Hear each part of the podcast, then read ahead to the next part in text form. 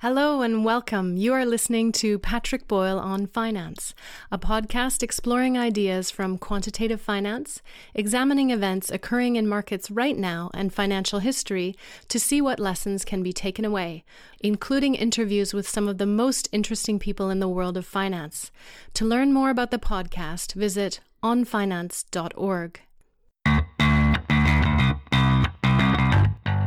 China's most recent GDP numbers show that the economy grew 3.9% year on year, which beat analyst expectations, but fell well short of China's full year target of 5.5%, which is already the lowest target that they've set in 30 years. China's real estate collapse combined with the strict zero COVID policies have severely reduced consumer activity in the country. In dollar terms, spending on imports is up 0.3% from a year ago. But if we take foreign exchange and rising prices into account, China's real import demand is down about 8% since the lockdowns began. China's exports, however, continue to rise, providing foreign consumers and businesses with the goods that they need. The real estate slowdown in China has been quite severe. Looking at the first nine months of this year, property sales in China are down 22%, and new construction starts are down 38%, while property investment has fallen 8%. Policymakers in China have loosened key policy rates and taken measures to ensure the completion of construction projects, many of which have been stalled due to the financial stress that property developers have been under. One of the global benefits of China's slowdown this year, or at least the timing of that slowdown, has been reduced Chinese demand for things like metals, energy, food, and capital goods, which is cutting into the inflationary pressures in the rest of the world at a time when inflation has become quite a problem.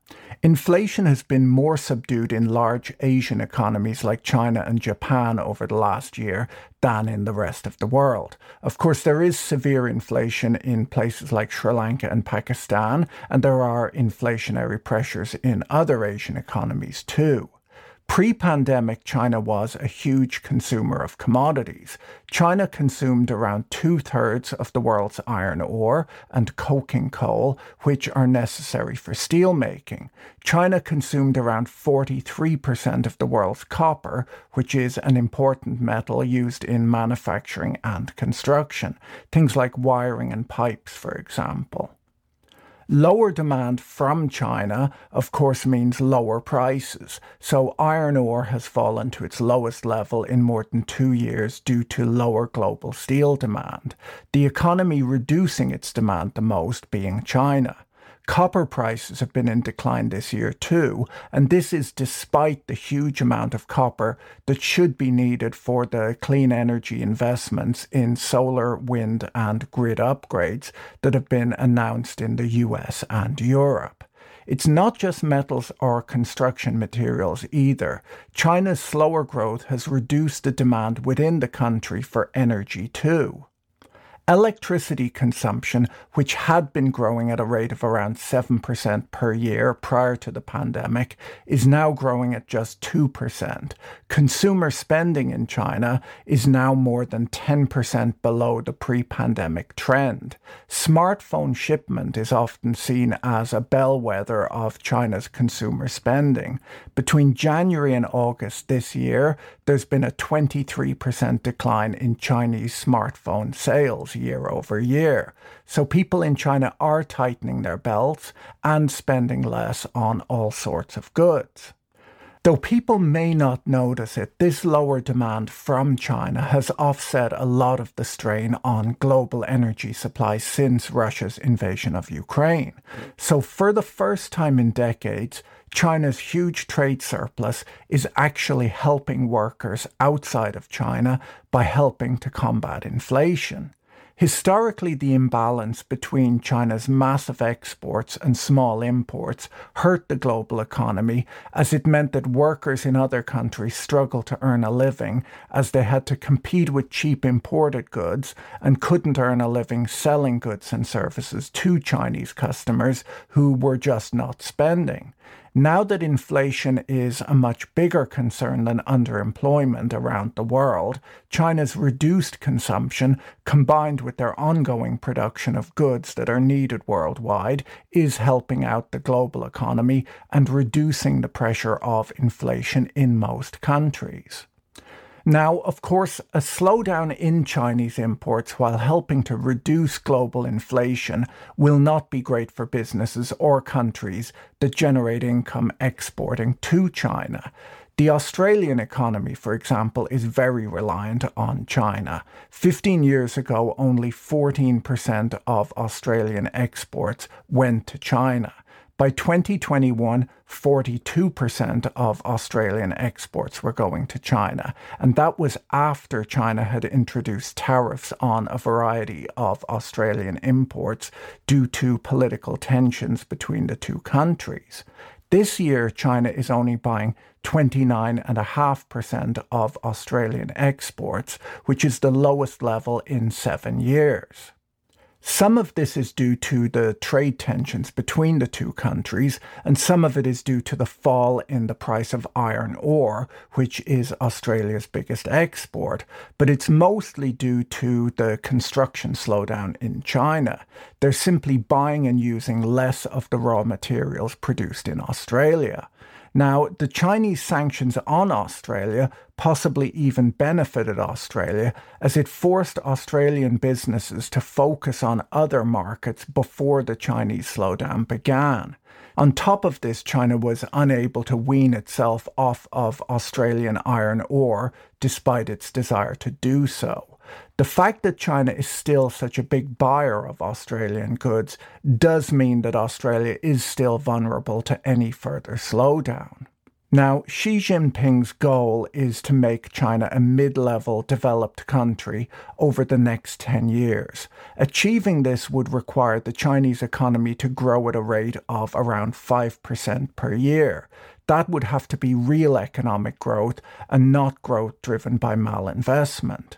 According to Ruchir Sharma at Rockefeller Capital Management, the underlying trends of bad demographics, heavy debt, and declining productivity growth suggest the country's overall growth potential is around half of that rate.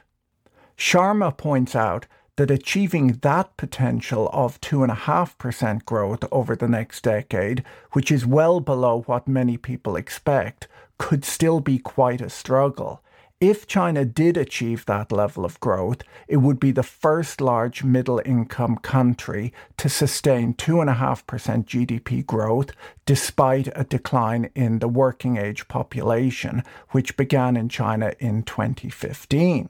It would be difficult for China just to throw more capital at the problem, too. Total debt in China has reached 275% of GDP, and a lot of that debt funded wasteful investment in the property bubble. Sharma points out that China now has to invest $8 to generate $1 of GDP growth, which is twice the level needed a decade ago and the worst of any major global economy. The final source of potential growth is productivity. China can offset a shrinking working age population through large improvements in labor productivity. With a more productive workforce, companies can afford to pay fewer workers more money and still remain profitable. And that higher pay then translates into higher domestic consumption per worker. China's productivity growth averaged 15.5% from 1995 through to 2013, when its working age population reached its peak. Productivity growth then slowed to an average of just 5.7% in recent years. So China's productivity growth rate is decelerating just when it needs it to speed up. Productivity isn't about how hard workers work. It's about how much output is generated per labor hour. So it's more driven by investment in capital, technological progress, better management practices, and human capital development. A lot of the easy gains in worker productivity have already happened in China. China managed to industrialize at a speed never seen before. I've pointed out before on this channel that China poured more concrete in three years than the United States poured in the entire 20th century. Britain industrialized over seven generations and China in one. The future growth for China will be a lot more difficult than the growth that they've achieved in the 1990s, when almost any project invested in China provided good returns.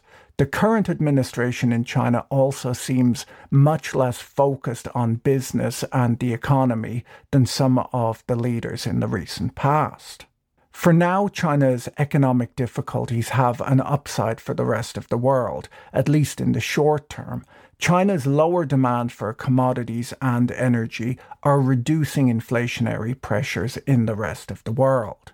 Thanks for tuning in to the podcast. If you're enjoying it, make sure to recommend it to your friends. There isn't really an algorithm that promotes good podcasts, they just really spread by word of mouth. So I'd appreciate you telling your friends. Equally, if there are other good podcasts that you enjoy, tell your friends about those ones too, as that's how these things grow. Have a great day and talk to you again soon. Bye. If you enjoyed this episode, be sure to subscribe so you're notified when a new episode is posted. Thank you to everyone who is supporting this content on Patreon. If you enjoyed this content, you can find more like it on YouTube, on the Patrick Boyle on Finance channel, or follow us on Twitter at Patrick E. Boyle. Thanks for listening. Bye.